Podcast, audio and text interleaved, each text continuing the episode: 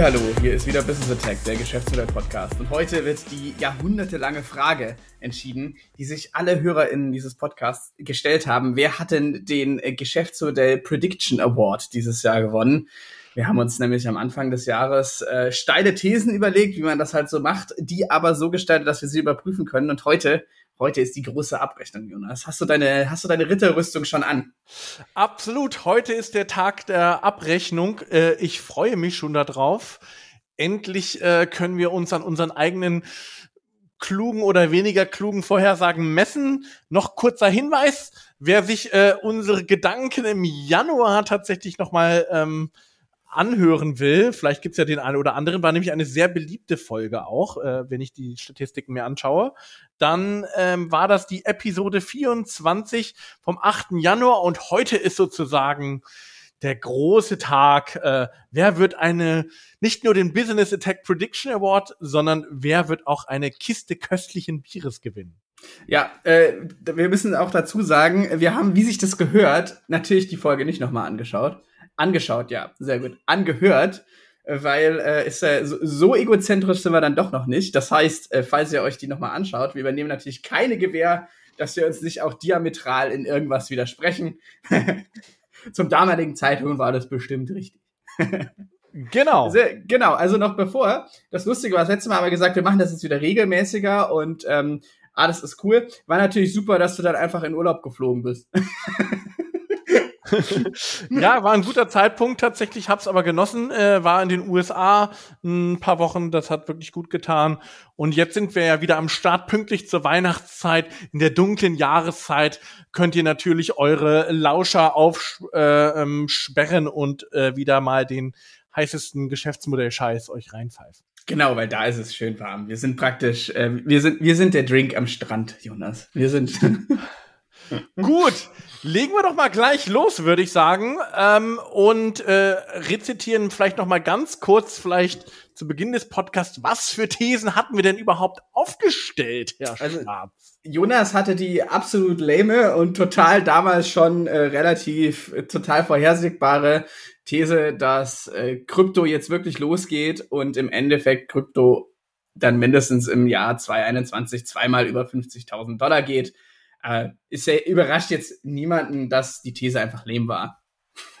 Ja, ähm, wie gesagt, äh, ich war damals schon recht bullish, ähm, weil ich einfach gesehen habe, ähm, vielleicht die Begründung dazu ist vielleicht ganz spannend, weil mit der Begründung wird man dann feststellen, ähm, dass insbesondere äh, die USA da maßgeblich zu beigetragen hat. Ähm, weil die These war ja vor allen Dingen von mir, dass immer mehr Neo-Broker das mit anbieten werden. Und dadurch wird es ein gewisser Hype darum erzeugt, gerade um das Thema Krypto. Und so ist es dann letztlich ja auch gekommen. Robinhood, Trade Republic, Bitpanda, alle haben äh, dann den Bereich Krypto mit eingeführt und das hat sozusagen die Schwelle mit äh, Krypto zu handeln nochmal deutlich äh, niedriger gesetzt. Das auf jeden Fall, aber wir haben auch, glaube ich, dieses Jahr gesehen, was für ein krass spekulatives Objekt das immer noch ist. Also, also da wirklich Rationalität in irgendeiner Form reinzulesen, ist bis heute, glaube ich, nicht möglich. Ich meine, wenn äh, einer der größten, ähm, sage ich mal, Market Maker äh, Elon Musk Suites ist, würde ich da jetzt nicht meine Altersvorsorge reinwetten. das stimmt. Ähm, vielleicht ganz kurz äh, zum Hintergrund. Also einmal waren wir über 50.000 Dollar, das war so um März, April rum. Und dann jetzt noch mal Richtung ähm, Oktober, äh, November waren wir auch noch mal in diesem Bereich. Ähm, das heißt, These gnadenlos äh, versenkt. Ähm, vielleicht, um das Ganze noch mal so ein bisschen auch aus der Geschäftsmodellperspektive zu betrachten. Ja, es ist sicherlich richtig. Also gerade die Schwankungen, auch wenn man sich wieder die Schwankungen im Kurs äh, anguckt, das ist auf keinen Fall für jemanden oder jemande etwas mit schwachen Nerven. Ja, weil, und Bitcoin ist ja noch eine der stabileren Währungen. Also, wenn wir jetzt, sage ich mal, Dogecoin uns angeguckt hätten oder Shibu oder so, dann wäre das ja noch viel extremer gewesen. Was vielleicht noch dazu kommt, ist allerdings, dass auch immer mehr institutionelle Anleger in diesen äh, Bereich reingehen, was natürlich dem Ganzen zumindest teilweise mehr Kredibilität gegeben hat. Wiederum gab es aber auch einen großen Backslash Und das war in China, wo das viel stärker in die Regulierung äh, genommen wurde. Also es war tatsächlich ein Auf und Ab, nicht nur vom Kurs, sondern auch, sage ich mal, die Nachrichten rund um Krypto. Ja, äh, ein wirkliches Geschäftsmodell gibt's, glaube ich, aus meiner Sicht immer noch nicht. Also es ist halt eine, eine spekulative Anlage in irgendeiner Form, aber also ich glaube, man kann nicht wirklich mit sowas Spekulativen aktuell überhaupt ein Geschäftsmodell so richtig drauf rumbauen, außer man ist äh, Bitcoin-Berater oder berichtet darüber oder hat eine Telegram-Gruppe oder was weiß ich. Also äh, ja, also ich bin immer noch. Äh, jetzt wollen die Sparkassen ja einsteigen und äh, äh das kam jetzt in den letzten Tagen. Das zeigt eigentlich auch, dass man sich wahrscheinlich möglichst weit weghalten sollte von diesem Kern, weil wenn Sparkassen sagen, ja, das ist ja der heiße Shit, weiß ich nicht. Ja, also klar, wird, es wird verbreitet, vor allen Dingen insbesondere Bitcoin. Meistens nehmen die ja nicht einen großen Teil der Altcoins auf, sondern tatsächlich nur, nur Bitcoin, weil das ja noch als vermeintlich stabiler geht. Was sich allerdings tatsächlich auch so ein bisschen rauskristallisiert äh, hat, was ich ganz spannend fand, vielleicht noch in der Analyse von, von, von Bitcoin, dass es nicht unbedingt so sah, äh, so ist, dass Bitcoin besonders krisenfest ist. Also es gab ja auch mal diese These Bitcoin als das neue Gold. Das heißt, wenn der wenn der Markt verliert oder wenn es unsicherer wird, äh, dann würde äh, Bitcoin automatisch steigen. Das kann man nicht unbedingt so sehen. Also häufig war es tatsächlich auch so, wenn der Gesamtmarkt runtergegangen ist, ist auch Bitcoin runtergegangen. Und das widerspricht ja so ein bisschen der These, äh, äh dass das sozusagen ein sicheres Backing ist wie gesagt, auch das, was ich hoffe, ich habe das das letzte Mal schon gesagt, allein schon wegen der Umweltbilanz würde ich es nicht für eine stabile Währung halten. Einfach weil durch das, was da rausgeblasen werden muss zum Mining, das ist ja auch was, was du, äh, egal mit äh, welcher Änderung du es machst, kannst du jetzt bei Bitcoin spezifisch, kannst du einfach nicht ändern. Und das ja, ist halt ein Riesenproblem. Und je, je mehr Umweltthemen, kommen wir ja später auch noch zu, einfach mehr in die Gesamtrechnung mit reingehen, desto mehr ist so ein Modell einfach nicht nachhaltig und damit auch halt in dem Sinne nicht wertstabil. Ja, das stimmt. Wobei ähm, der faire, faire halber muss man ja sagen, dass die größten Miner, die sich vor allen Dingen jetzt so ein bisschen von China tatsächlich nach USA, in den USA sind jetzt die größten Miner. Vor allem in Texas, in, ne? Oh, genau, und in Teilen natürlich von Europa, Island und so ähm, und Estland und so. Also da wird häufig mit Geothermie tatsächlich gearbeitet. Also es sind schon relativ äh, äh, erneuerbare Ressourcen, weil die die günstigsten Ressourcen tatsächlich sind aktuell. Das heißt, äh, die großen Miner arbeiten zumindest größtenteils auch mit erneuerbarer Energie. Sofern muss man dann schon sein. Ja, also kenne ich mich jetzt im, im Detail einfach nicht aus, aber ja, das war, war eine relativ klare These, die äh, du auch klar gewonnen hast. Es war relativ wenig Rechercheaufwand, sage ich jetzt mal. Aber was würdest du sagen? Haben wir noch hm. irgendwelche Gedanken zu Bitcoin jetzt weiter? Oder also ich persönlich bin, muss wirklich sagen, finde ich eigentlich jetzt rein auf so einer analytischen ähm, Ebene fast schon langweilig jetzt. Also zumindest Bitcoin. Klar gibt's mit dieser ganzen Krypto-Sache, Kryptoszene und so weiter.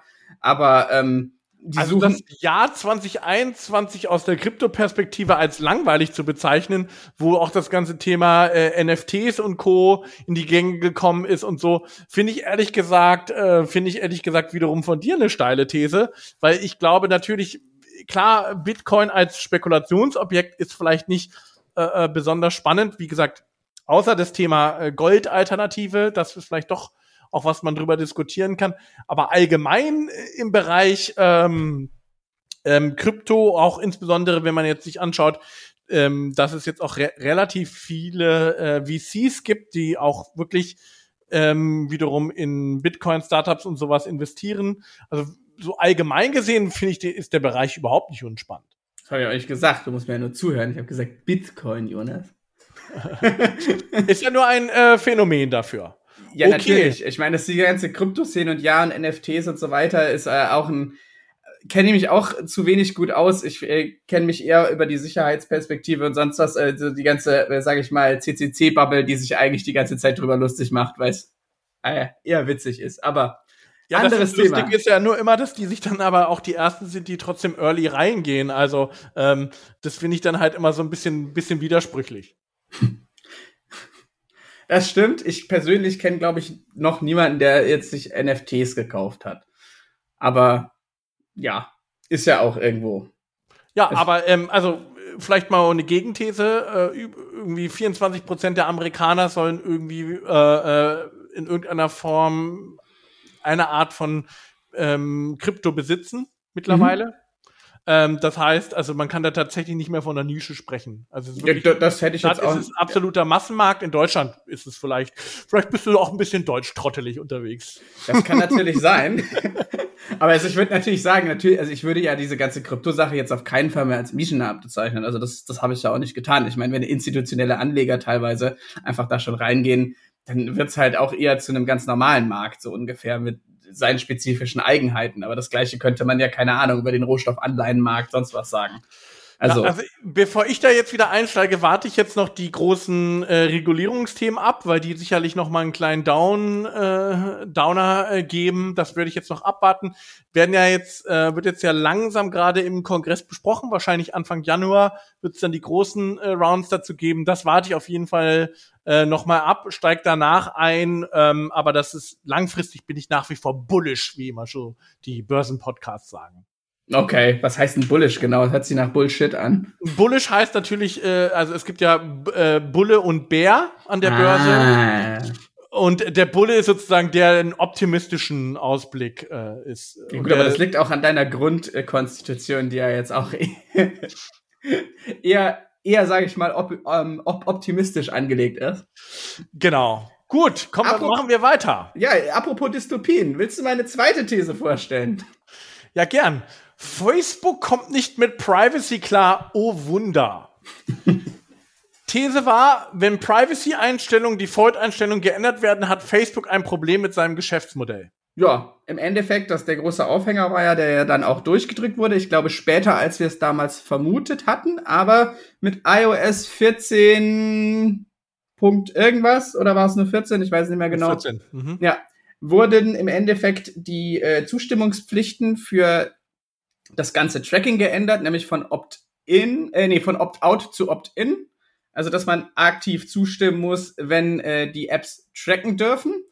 Und ähm, das hat Facebook ja massivst äh, bekämpft, sage ich jetzt mal. Und ähm, es hat sich rausgestellt, sie können es einigermaßen umgehen, aber es tut ihnen schon weh, zumindest auf iOS. Sie haben es halt durch Android sozusagen kompensiert. Das ist so das, was ich rausgefunden habe. Bei genaue Geschäftszahlen gibt es natürlich Ende 2021 noch nicht. Ja, aber ähm, Facebook ähm, sorgt sich doch nur um die kleinen Händler. Ja, natürlich. Es ist ja auch ein praktisch selbstloser Konzern, der einfach äh, nur Gutes tun will. Das ist einfach, also ich meine, das wäre ja eine eigene Podcast-Folge, wenn man einfach nur, wie viel, wie viel Scheiße rauskam für Facebook dieses Jahr. Einfach unglaublich. Was ein Dreckskonzern eigentlich. Ja, also Whistleblower, ne? Ähm, mhm. Die Whistleblowerin, die auch vom Kongress aufgesagt hat, die auch relativ prominent in den Medien war. Also deiner These äh, will ich nicht äh, 100% äh, widersprechen. In den Zahlen hat es sich vielleicht, ist immer super schwierig, die werden ja über die Jahre immer intransparenter, äh, mhm. äh, auch was ihre Zahlen anbelangt.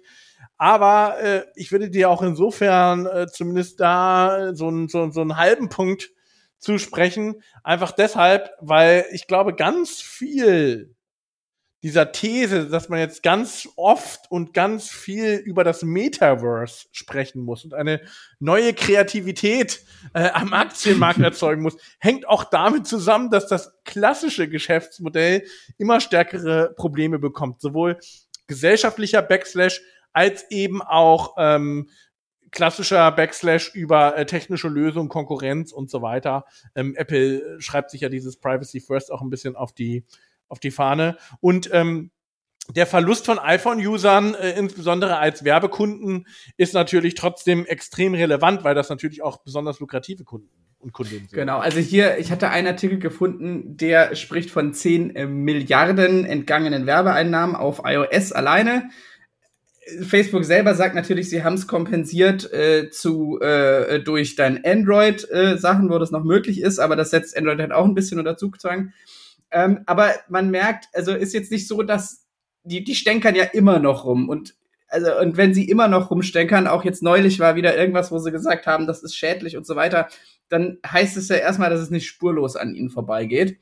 Ähm, auf jeden Fall ist es so, dass äh, 96 of US-Users opt out of App-Tracking. Und das ist natürlich, das kann die ja in dem Sinne nicht kalt lassen. Also das hat ja, hat ja unterschiedlichste äh, Implikationen. Jetzt auch wenn du mal über, über über äh, die Geschäftsmodellthese. Also zum einen natürlich klar, was du gesagt hast, ähm, äh, freier Nutzerwille. Ich würde auch mal sagen, das ist wieder ein schönes Beispiel, was die UXer ja nennen, the power of default. Mhm. Also wie, je nachdem, äh, wie du die Einstellung steuerst, dass das einen enormen Einfluss darauf hat, wie äh, die Nutzerinnen sich dann auch entscheiden. Ne? Das auf jeden Fall. Also das, äh, das und dass das wirklich so relevant sein kann. Deswegen äh, immer bei äh, immer sich bei Geschäftsmodellen und insbesondere bei, sag ich mal, sehr UX-basierten Geschäftsmodellen angucken, was ist das, was ist der Default und was hat der, was macht der Default, äh, was hat er mit zu tun auf für mein Geschäftsmodell, ähm, wie will ich, wie dieses Power of äh, Default tatsächlich steuern und will ich dadurch auch eine Lenkungswirkung erreichen? Das wäre, glaube ich, das, der eine Punkt. Und der zweite Punkt wäre einfach genau, was ich halt gemeint hatte. Die gesellschaftliche Dimension, die dann durchaus auch geschickt von anderen Unternehmen aufgegriffen werden kann. Genau, also ich meine, das ist ja auch das, was wir wirklich immer wieder sagen, auch in Workshops und sonst was, dass halt Geschäftsmodelle ja immer auch diese menschliche Komponente drin haben und dass die nicht rausgelassen werden kann. Eben halt auch soziale, politische, äh, sonstige Aspekte, in der sich ein Geschäftsmodell dann einfach umherbewegt. So. Also es steht halt nie für sich alleine und das kriegt Facebook auf jeden Fall gerade ganz gut mit. Zu Recht aus meiner Sicht, aber es ist einfach, also es hat, wie gesagt, man bekommt noch keine genauen Zahlen. Ich bin mir auch unschlüssig, ob die jemals kommen werden. Äh, weil, ähm, aber mit Zahlen und Facebook ist ja eh so eine Sache, da weiß man halt auch nicht so ganz, ob die Zahlen, die von Facebook auch an die Leute, die Werbung da buchen, überhaupt so verlässlich sind, weil wer soll es denn checken? Also genau, das, das war ja ein äh, zweites Thema, hatten wir, glaube ich, auch in diesem Jahr schon mal in einem Geschäftsmodell-Talk mhm. äh, drüber gesprochen. Auch über das ganze Thema der, des Performance-Marketings und wie viele sich drüber aufgeregt haben. Also zum Beispiel dieses schöne Beispiel von diesem einen Uber-Manager, der irgendwie die Hälfte seines Werbebudgets äh, äh, gestrichen hat, aber angeblich die gleiche Performance hatte und sowas. Und äh, da ging es auch insbesondere sehr viel um Targeting über Facebook und Instagram. Und äh, genau, das, das spielt damit auch rein. Ich glaube, eine allgemeinere Skepsis auch mit den Budgets. Ähm, dann natürlich auch das Corona-Thema, ne, dass es am Anfang sozusagen deutlich deutlich weniger war. Und was, glaube ich, jetzt auch noch reinspielt, ähm, ich sag mal jetzt als Metathema, ist natürlich äh, auch das Supply Chain-Thema. Weil äh, wenn ich äh, als Händler oder als Händlerin sowieso äh, ähm, Probleme habe, äh, meine Produkte überhaupt zu bekommen, dann buche ich natürlich auch weniger äh, Werbefläche. Ja, also genau, also ich meine, es ist ja nicht so, weil Facebook sagt das natürlich immer, dass sie die kleinen und mittleren Unternehmen, das sind die, die sie, äh, die machen natürlich nicht den Umsatz mit denen, sondern es geht um Doch, die Glob 70 Prozent tatsächlich äh, kommt Echt? wohl äh, daher, ja. Ähm, aber ähm, das, das ist wohl tatsächlich so, weil die auch okay, am das ist neu, krass. eigene, äh, weil die anderen auch noch Möglichkeit haben, eigene Channels aufzubauen, mhm. äh, was du als kleiner Händler de facto nicht hast. Ja, krass. Aber ja gut, aber das äh, spricht ja nicht die, also ich würde mir auch selber einen halben Punkt geben.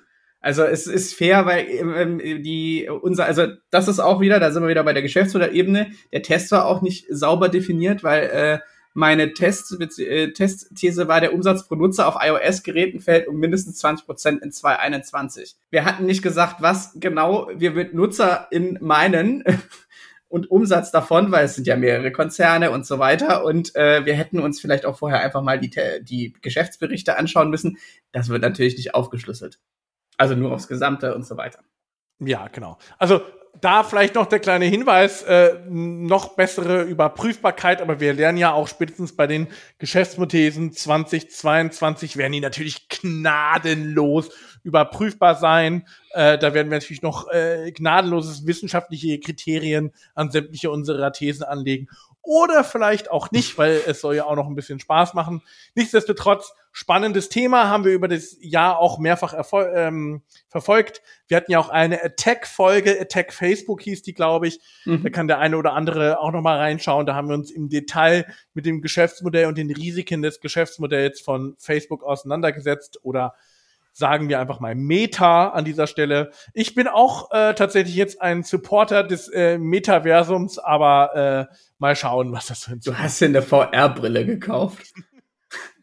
Supporter finde find ich jetzt ein bisschen, bisschen starke.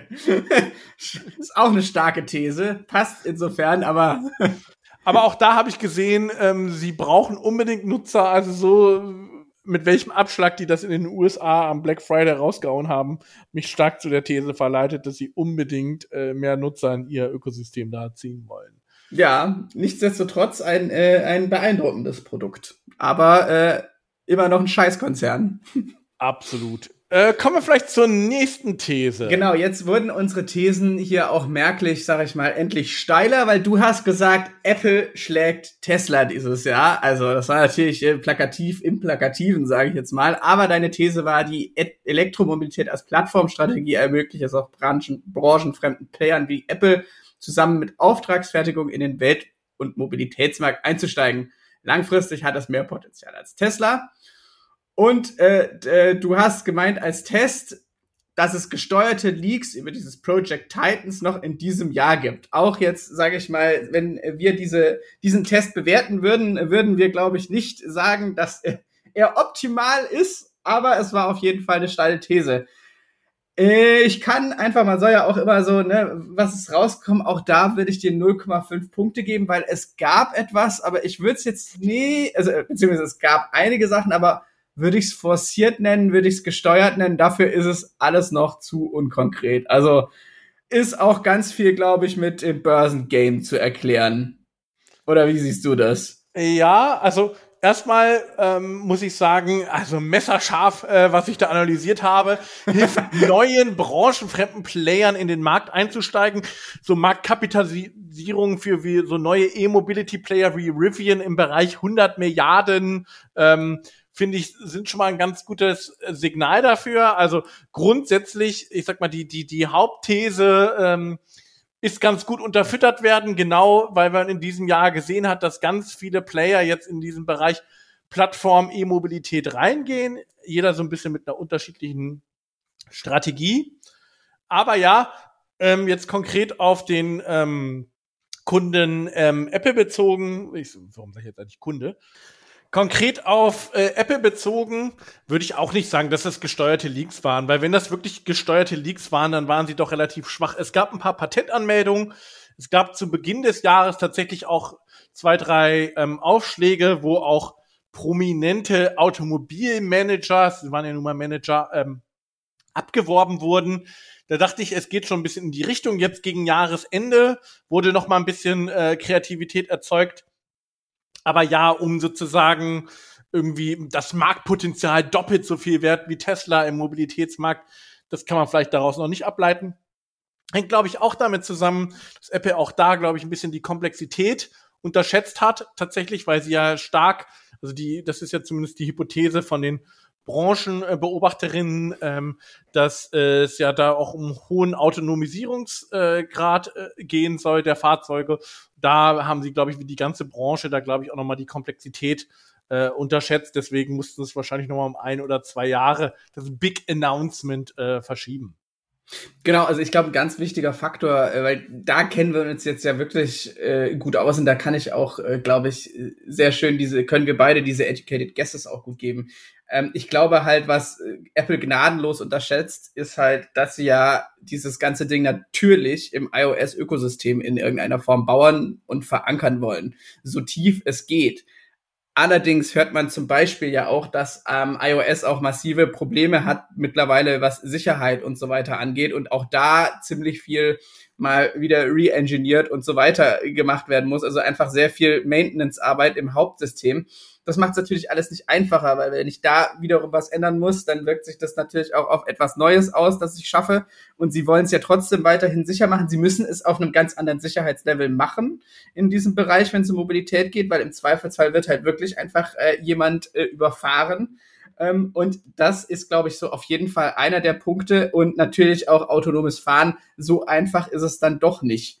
Also äh, eigentlich jede ähm, sage ich mal, ähm, steile These in dem Bereich wurde von Leuten, die dann teilweise sogar die Entwicklung geleitet haben, äh, teilweise glaube ich aus aus wirklich man man dachte das so und teilweise wahrscheinlich auch aus strategischen Kalkülen einfach wahnsinnig äh, von der Realität überholt. Also wir haben jetzt halt, also wir haben ja jetzt die Zulassung von Level 3 Funktionen im Audi und so. Mhm. Also und Level 3 heißt halt eine Teilautomatisierung mit einem Steuer am, Hin äh, am, äh, am Hintern, am, am, mit einem mit einem Menschen am Steuer, das wollte ich sagen so. Ja, ähm, ein Signaling gab es dann aber tatsächlich doch. Ich glaube, vor zwei Tagen hat Ola Kelenius, das ist ja der neue Mercedes-Chef, äh, so vom äh, Kraftfahrt, Kraftfahrtbundesamt so eine Genehmigung zugehalten, dass die S-Klasse und insbesondere auch der EQS tatsächlich die erste Level 4 Zulassung uh. äh, der Welt bekommen hat. Ah, nice. Sehr gut. Ist an mir vorbeigerauscht. Aber nee, so, so cool. Also dann geht's ja auch da ein bisschen, sag ich mal, äh, vorwärts. Aber das Level 4 heißt halt auch immer noch, ne, da, da muss zur Not ein Mensch eingreifen können muss zur Not ein Mensch eingreifen können, hat aber den Unterschied, dass du wirklich nicht die ganze Zeit diese volle Aufmerksamkeit auf den Fahrtvorgang richten musst. Also Level 4, das war schon recht äh, beeindruckend und auch interessant tatsächlich, dass die erste Zulassung weltweit dazu tatsächlich äh, durch eine deutsche Behörde gegeben wurde. Ja, ähm, hoffe mal, dass es gut geht, aber ist ja erstmal ein gutes Zeichen und äh, warum auch nicht mal ein bisschen äh, ja, also ich meine, ähm, da äh, Mercedes beziehungsweise Benz beziehungsweise alle OEMs, die da den Weg gehen, natürlich auch dann in der Haftung sind, das werden die nicht machen, wenn sie nicht konfident genug sind, dass das dann auch klappt. Also alles andere wäre ja in dem Sinne sich selber ins Knie schießen, es aber mit einer Ja bis zu gewissen Geschwindigkeiten, ich glaube bis 60 äh, äh, haben sie die Zulassung bekommen äh, für Level 4 und so. Es waren natürlich Rahmenbedingungen, enge Parim Parameter, Parameter dafür definiert. Nichtsdestotrotz äh, tatsächlich ganz interessant äh, in dem Kontext. Und wenn Apple so etwas Vergleichbares haben will, dann steht ihnen noch jede Menge Arbeit äh, ähm, bevor. Aber äh, zumindest was man sagen kann, äh, es wird mehr wert als äh, Tesla. Ähm, man hat zumindest gesehen, dass auch nicht nur Tesla, äh, äh also die sind natürlich dieses Jahr auch wieder wahnsinnig gestiegen, um fast äh, 30 Prozent, aber ähm, es wird nicht nur, also es wird sozusagen prognostiziert, dass dieser weltweite Mobilitätsmarkt so groß ist, dass auch neue Player, die in diesen Markt reinkommen oder zum Beispiel wie am Beispiel Rivian nicht mal 100 Autos irgendwie verkauft haben, irgendwie nur zwei, drei äh, Aufträge haben äh, mit größeren äh, Zulieferern, ähm, denen wird so hohe Marktkapitalisierung zugetraut. Also das zeigt zumindest, dass dieser Markt an, von der Bewertung noch nicht komplett ausgeschöpft ist. Das heißt, Apple könnte da auch ordentlich was abschöpfen, wenn sie es denn schaffen. Ja, also ich meine, falls die das wirklich schaffen und mit, also A haben sie halt Geld ohne Ende. Das ist einfach wahnsinnig viel Geld. Das äh, äh R&D-Kosten kann man immer schön äh, auch abschreiben. Also dass, wenn sie diesen Entschluss fassen, dann können die das einigermaßen machen. Auch sie werden halt, glaube ich, genau, äh, wie gesagt, es muss auch hier nochmal der Hinweis, ne, es muss erstmal nichts Schlechtes sein, wenn man auch von Scratch sowas entwickelt. Allerdings ist halt auch immer, ne, wie viel Daten habe ich zur Verfügung, wie kann ich das machen und so weiter. Also wird jetzt zu sehr ins Detail gehen, wenn wir da anfangen zu diskutieren, aber muss jetzt nichts Schlechtes sein und vor allem in Kombination mit ähm, den Daten, die sie eh schon erheben können über äh, eine Milliarden, ähm, ja, über eine Milliarde Geräte, die sie einfach im Live-Betrieb sozusagen haben und trotz ihrer, äh, ähm, trotz ihrer Datenschutzstrategie trotzdem Daten rausbekommen, das wäre natürlich ein massiver Vorteil. Also auch allein dadurch würde das das erklären, aber ja, also vor allem wenn man Apple kennt, dann weiß man ja, dass da eigentlich nichts dem Zufall überlassen wird, vor allem was Orchestrierung angeht, was äh, Entwicklung angeht. Ich meine, äh, deswegen, du kriegst 0,5 Punkte, damit bist du gut bedient, wie wir mal Recht, Recht vor, äh, vor Gnade ergehen lassen. Nee, Gnade vor Recht, sehr gut, egal, scheiße, freudscher Versprecher, kriegst auch die 0,5 Punkte. Also. Ja, ähm, vielleicht ein letzter Punkt noch dazu, ähm, das gibt ja jetzt auch die These, das ist ja in dem Branding-Bereich, Marken sollten nicht nur Kunden oder Kundinnen, sondern Fans haben. Und das trifft ja sowohl als Tes auf Tesla als auch auf Apple zu. Insofern ähm, stimmt das vielleicht schon, dass, dass nicht nur Tesla das große Potenzial hat, sondern eben auch Apple, weil es zumindest eine kleinere, lukrative äh, Anzahl an Personen gibt, die instant ein Apple-Auto kaufen. Das auf jeden Fall. Und vielleicht können wir hier auch so eine 10-Jahres-Prognose wagen. Vielleicht gibt es in 10 Jahren einfach so äh, Apple Ultras und Tesla Ultras, die sich dann auch immer vor dem Spielfeld treffen, um sich zu kloppen. Wäre doch. ja, Konzerne als die neuen Teams. Ja. Das ist äh, lustigerweise wirklich, äh, die Thesen gibt's ja wirklich. Äh, also, aber das führt jetzt nun wirklich zu weit, da sind wir also das wäre dann wirklich so spekulativ, dass man eigentlich den Beweis nie so wirklich antreten kann in unserer Lebzeit. Also können wir aber auch mal eine Folge drüber machen. Natürlich, ich freue mich auch dann, wenn wir danach noch eine Runde Shadowrun spielen. Sehr gut, sehr gut. So, dann kommen wir mal zu meiner nächsten These. Ja. Die war, dass das Fahrrad wichtiger als der ÖPNV wird. Mhm. Was habe ich hier geschrieben? Da mindestens noch das halbe Jahr von Einschränkungen wegen Covid ausgegangen werden muss, wird das Fahrrad in urbanen Räumen auch in Deutschland das wichtigste Verkehrsmittel. Das war meine These. Hat sich nicht so ganz erfüllt, weil meine, ähm, äh, mein Test war, und wir kommen ja gleich auch nochmal drauf, dass äh, die Jahrestickets in Berlin, wir haben die BVG als Anschauungsmaterial, also die Anzahl der Jahrestickets um 10% gesunken ist und Swap-Feeds nochmal 50.000 Kundinnen dazugewonnen hat. Dann habe ich mir das angeschaut und das ist so ein bisschen diffus. Ich muss leider sagen, ich, äh, man muss ja auch ehrlich zu sich selber sein. Den Punkt selber geben kann ich mir nicht.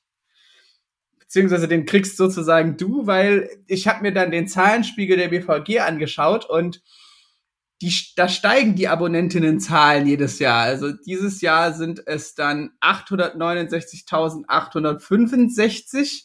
2020 waren es 841.993 und 2019 äh, sollen es 524.546 sein, was ich wirklich interessant finde. Da können wir auch jetzt nochmal drüber reden, weil, also insofern muss ich sagen, ja, da äh, den, den Punkt kriegst du. Aber die ganzen Artikel, die man dazu findet, die sind alle von einem, die Need, also eine Kündigungswelle im Abo-Bereich, alle äh, praktisch, als ob die BVG keine Abo-Kundinnen mehr hat, also im Endeffekt halt die, die ein Jahres, äh, eine Jahreskarte haben. Und das lässt eigentlich zwei Schlüsse zu. Also es war wirklich sehr viel, dass sie sehr viele Probleme hatten, auch im Ticketing und so weiter, weil natürlich A, weniger Leute gefahren sind in der ganzen Krise und halt B, einfach die Abonnentenzahlen zurückgehen, stand überall in den Zeitungen, zum Beispiel im Tagesspiegel, vor allem in den Lokalzeitungen. Was ja aber anscheinend nicht so ist. Also entweder haben sie ihre eigenen Zahlen frisiert, um gut dazustehen, Möglichkeit eins auch gegenüber, weil ist ja eine teilpolitische Organisation sozusagen. Möglichkeit zwei ist, sie haben äh, ähm, schlecht Wetter gemacht ohne Ende, um mehr ähm, Kompensationszahlungen zu bekommen. Und ähm, Möglichkeit drei ist, beides stimmt, aber das glaube ich nicht. Also ich würde drauf geschippen, die haben schlecht Wetter gemacht. Ja, das glaube ich. Also was ich äh, an der, also du hast einfach den falschen Parameter zur Überprüfung gewählt. Ne? Auch da äh, seid euch immer, äh, bevor ihr einen Test formuliert, im Voraus äh, bewusst, äh, wie könnt, könnt ihr das messen, ja? Ähm, weil ich glaube, die Anzahl der verkauften Einzeltickets und Co. und äh, Touri-Tickets und so weiter, das ist, glaube ich, wirklich massiv runtergegangen. Beim Abo-Ding äh, gibt es ja doch eine gewisse Resilienz äh, und das spiegelt sich vielleicht nicht so wider. Nichtsdestotrotz, ähm, ich gebe dir trotzdem keinen halben Punkt, weil ähm, die Kiste Bier ähm, Darauf freue ich mich schon. Oder zumindest, äh, wir werden ja am Ende der Auswertung, wir wollen ja jetzt hier kein Foreshadowing betreiben, werden wir ja sehen, äh, wer den Business Prediction Award gewonnen hat oder ob wir den vielleicht in der Mitte sogar mit einem Bunsenbrenner irgendwie durchschneiden müssen gibt's, oder so. Gibt's den eigentlich wirklich? Hast du den bestellt? lass dich überraschen, lass dich überraschen. Auf jeden Fall ähm, kann man sagen natürlich, dass das Fahrrad trotzdem äh, äh, eine wahnsinnig große Rolle gespielt hat.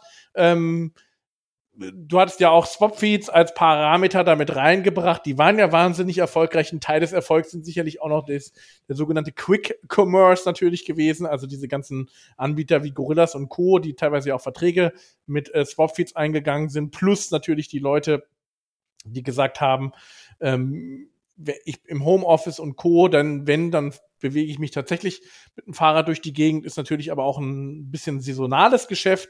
Äh, nichtsdestotrotz äh, würde ich sagen, dass die BVG äh, bei den Abonnentenzahlen auf jeden Fall schlecht Wetter machen wird. Da würde ich deine These unterstreichen. Ähm, aber was natürlich, glaube ich, schon massiv reingeschlagen hat, ist einfach diese Gelegenheitsfahrer, die sind natürlich weniger, wenn der Tourismus enorm abnimmt. Das auf jeden Fall. Aber ich hätte trotzdem gedacht, dass einfach viele diese, also vor allem mit den langen äh, Lockdown-Phasen und so weiter und dann halt einfach nicht mehr umsteigen. Ist natürlich jetzt auch nicht cool, wenn, also ja, wir, wir werden sehen, wie sich das entwickelt. Ich hoffe, also eigentlich ist es ja gut, dass sich meine These nicht bestätigt hat. Weil je ja. mehr Leute in Öffis sitzen, desto besser.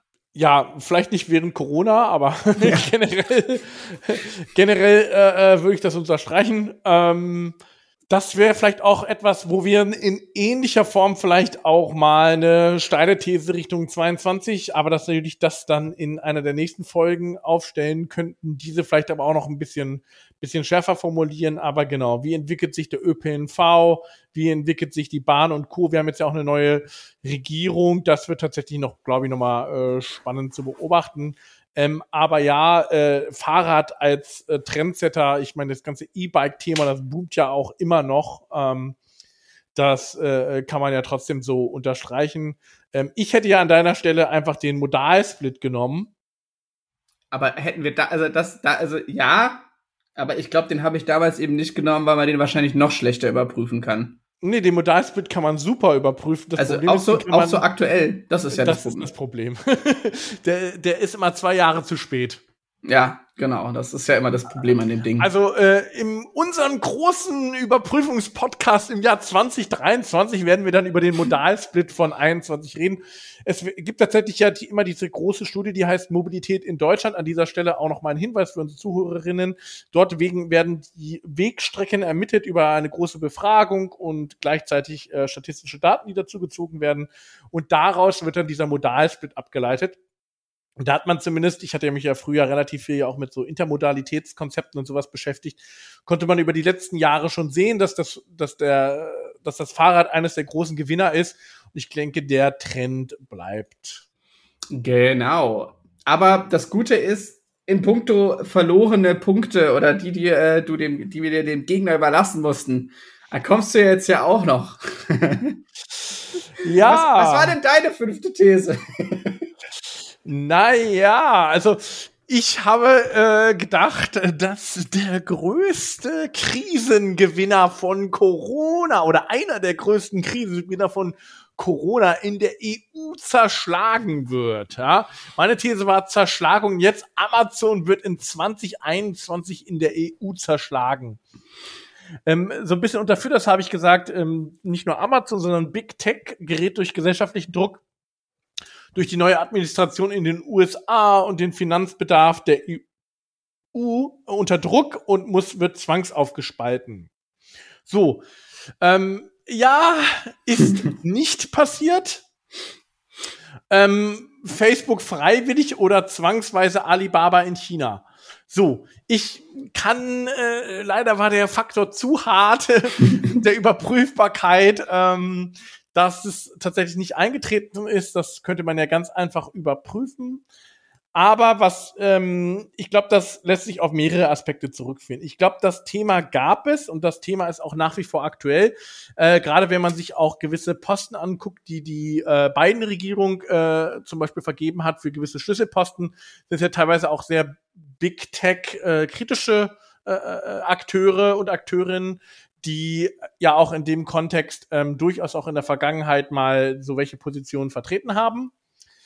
Aber ich würde sagen, gerade in der EU, die war vor allem da mit äh, Krisenmanagement Corona beschäftigt und hat das auch eher als ein Prio 2 Thema gesehen, war im Wahlkampf dann zwar regelmäßig wieder Thema, genau, in Deutschland kommt ja noch dazu, Wahlkampf, ja. Mhm. Das sieht dann auch immer relativ wenig, zumindest auf der Policy-Seite, weil da müssten sich ja zumindest die größten Länder, Frankreich und Co., darauf einigen.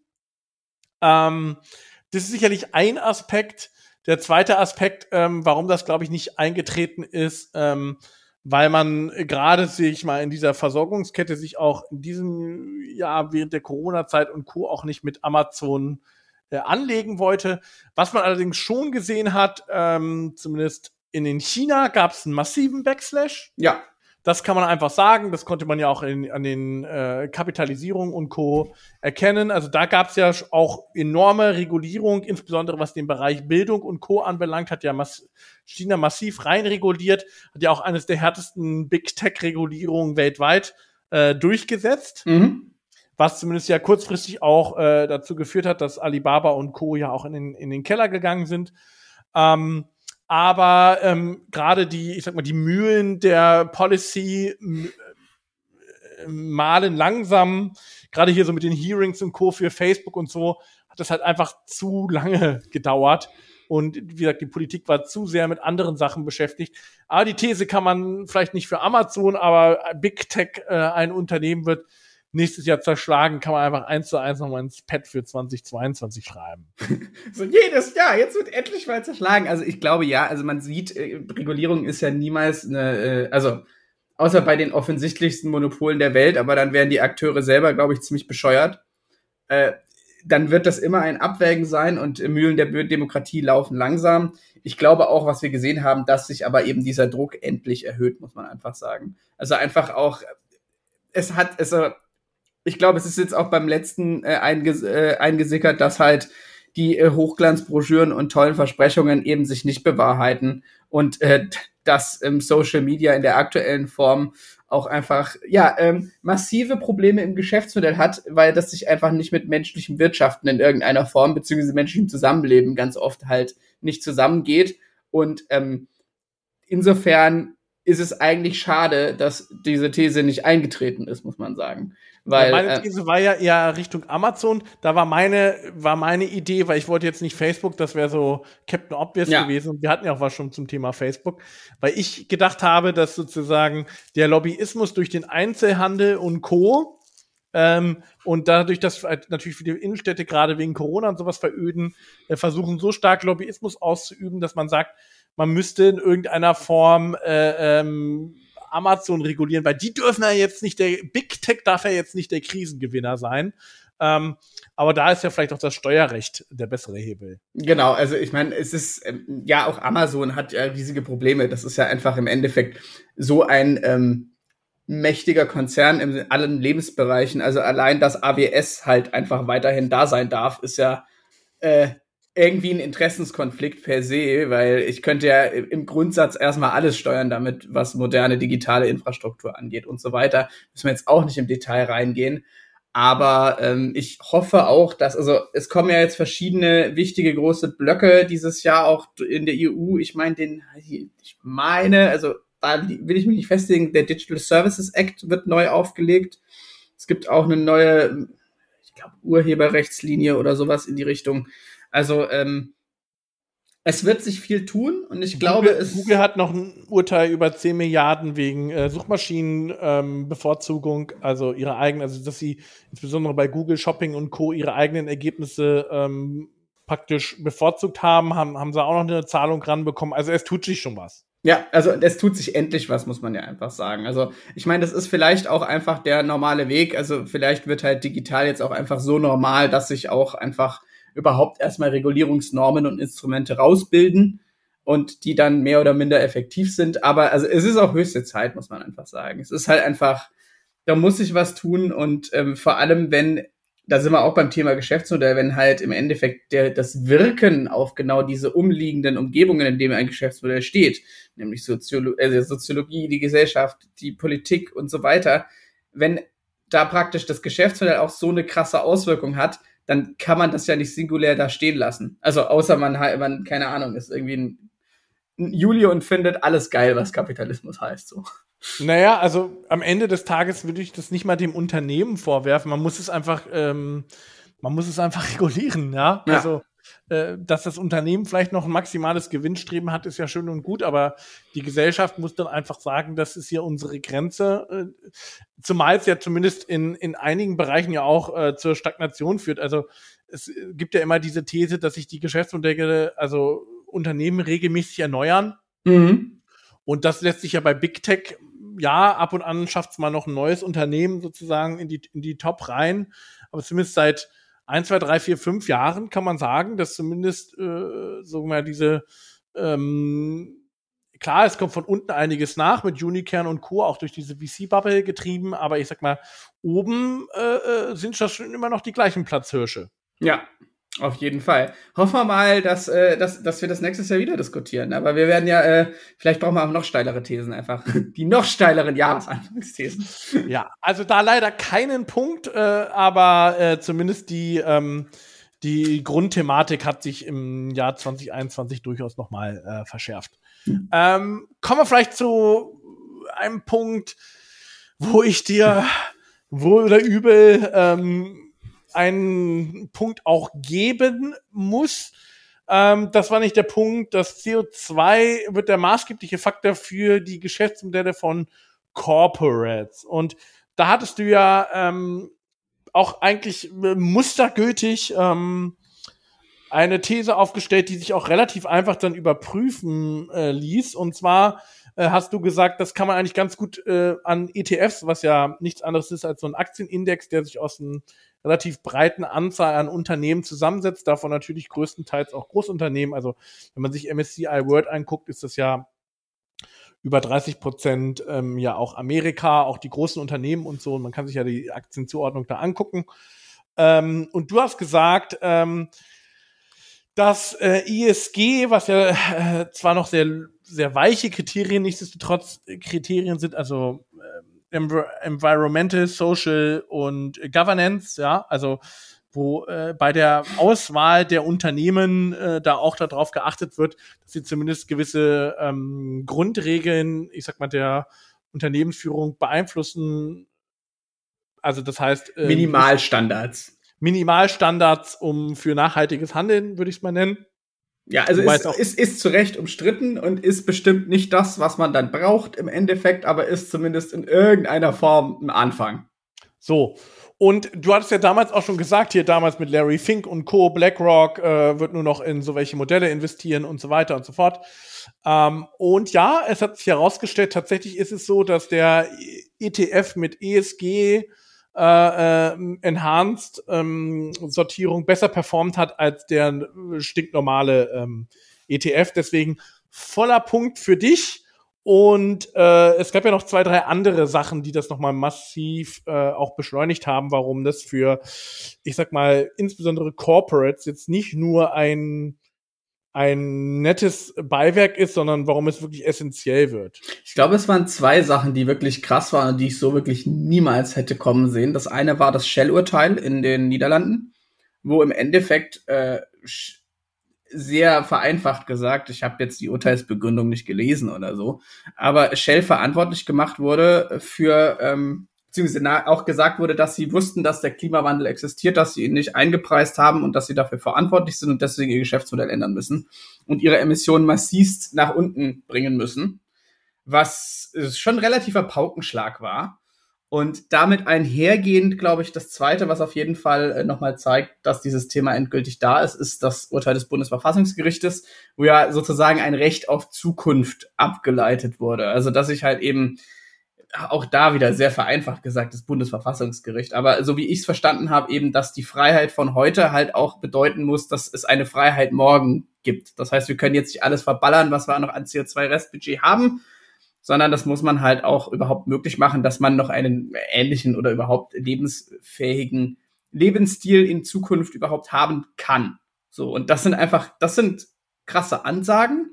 Und ich meine, wenn halt Shell angeschossen wird, so einer der Petrol äh, Firmen überhaupt mit wirklich äh, wahrscheinlich einem äh, Umsatz nah an der Billionengrenze so ungefähr. Wenn, wenn so jemand angeschossen wird und darauf auf einmal festgenagelt wird, dann hat sich ganz viel geändert. Ja, zumal ist ganz interessant, das Bundesverfassungsgericht und auch die Ableitung daraus und auch äh, der Europäische Gerichtshof, die Urteile dazu, ähm, die werden ja jetzt auch genommen und in, von Umweltorganisationen, um gegen größere Konzerne vorzugehen. Unter anderem wurde jetzt ja Volkswagen und Co. Äh, verklagt diesbezüglich, also vom, vom NABU, äh, Naturschutzbund. Und ähm, das heißt ja, dass es wirklich essentiell ist, dass es der wirklich ein maßgeblicher Faktor wird, dass du das auch darstellen musst, auch in der Bilanz darstellen musst, auch deine Maßnahmen darstellen musst und dass das sozusagen wirklich ähm, eine eigene Währung wird. Eine eigene Währung wird und ähm, sozusagen auch in deinen Maßnahmen beschrieben werden muss. Und äh, was ja auch spannend ist, ja auch quantifizierbar sein muss, weil ähm, sonst hast du ja wieder die Schwierigkeit, äh, wenn du es nicht nachweisen kannst, äh, wie sollst du es in irgendeiner Form dann auch gerichtsfest machen? Genau, also aber ich, also das ist, hätte ich nie gedacht, dass sich so viel tut dieses Jahr. Also, aber gut, hätte ich, ich hätte einiges äh, nicht nicht äh, bedacht dieses Jahr. So und ähm, da ja auch die, und dann, und das vielleicht dann jetzt wieder mal abgeleitet, vielleicht auch auf das Thema ETFs und ähm, wie performen diese Anlagen. Also Aktienmarkt ist ja immer eine Wette auf die Zukunft, ja, und ähm, wenn du das ja dann auch wieder herleitest und sagst, ähm, grundsätzlich wird davon ausgegangen, dass äh, Unternehmen, die sowohl gerecht als auch ähm, sozial handeln äh, und auch vor allen Dingen nachhaltig handeln, wie gesagt, sehr lose Kriterien. Apple und Co. sind auch alle in diesem ESG-Ding mit drin und so, ja. Aber nichtsdestotrotz, ähm, wenn du, wenn, wenn du dieses Handeln dir äh, anschaust und sagst, äh, das wird in Zukunft immer wichtiger, deswegen werden diese, kriegen diese äh, Unternehmen tatsächlich auch nochmal einen Bewertungsaufschlag, weil sie eben in diesem Umfeld sich bewegen und sich an die Standards halten. Ähm, und das im Vergleich zu, äh, ich sag mal, klassischen Firmen, die von ihrem Geschäftsmodell eher nicht äh, darauf ausgerichtet sind oder keine klaren Maßnahmen diesbezüglich ähm, formuliert haben, ist das doch spannend, ja. Und ähm, das Thema Hand Zertifikathandel ist ja auch aufgrund, ich sag mal, hat sich am Markt relativ viel getan, regulatorisch wenig, äh, weil die EU, wie gesagt, mit anderen Dingen beschäftigt war und äh, die deutsche Regierung äh, auch mit anderen Dingen beschäftigt war und so, aber wird ja kommen. Ja? Aber der CO2-Preis geht auch auf, also vor allem einfach weiter nach oben, immer weiter nach oben. Und das ist halt, ein, äh, also es ist ein gutes Zeichen. Das heißt, ich kann im Endeffekt, dadurch, dass ich die ja kaufen muss, kann man jetzt drüber streiten, ob eine, ob CO2 so eine eigene Währung wird. Ich würde sagen immer ja ist halt eine transferierbare Währung in äh, auch monetären Wert, was ja immer re relativ wichtig ist, so in diesem ganzen Corporate-Umfeld. Aber ich glaube, man kann verantwortungsvollerweise eben halt nicht mehr diesen Faktor in äh, einer Diskussion über Geschäftsmodelle in irgendeiner Form rauslassen. Nee, genau. Also ich würde sogar so weit gehen, dass du ähm, alle deine Geschäftsmodellentwicklung, ähm, deine, deine Strategie und Co. darauf überprüfen solltest. Mhm äh, inwiefern das da drauf einzahlt und halt nicht nur, wie gesagt, aus dem reinen, sag ich mal, idealistischen Interesse, sondern eben auch aus dem harten wirtschaftlichen Interesse. Insbesondere ab einer gewissen ähm, Unternehmensgröße äh, ist es ähm, so relevant, ähm, weil du sonst auch einfach diesen sowohl gesellschaftlichen Backslash bekommst, als auch zum Beispiel von, gerade wenn du jetzt börsennotiert bist, auch von Anlegern. Ja. So, und was heißt es jetzt für uns, Jonas? Wer, wer kriegt den Award? Wer, äh, äh, wer, wer muss den anderen kasteien in, in, im, im Bierzug nach Canossa? Ja, also an dieser Stelle äh, wirst du natürlich noch den Business Attack Prediction Award Jingle einspielen, ja? ähm, dem, äh, den du noch erzeugen musst. Oh Gott, nein, den kann ich nicht erzeugen. Das ist so ein, äh, ich kann, äh, habe ich leider nicht, aber irgendein Jingle, ich, ich, ich gucke, dass ich irgendeinen Jingle drin habe. ja, äh, an dieser Stelle, also nochmal merken hier, Minute 53. Ja. ja. Und ähm, kommen wir zur großen Auflösung des Business Attack Prediction Award. Der äh, Business Attack Prediction Award des Jahres 2021 geht an uns beide. beide. Es ist so nervig. Wir haben beide zweieinhalb Punkte.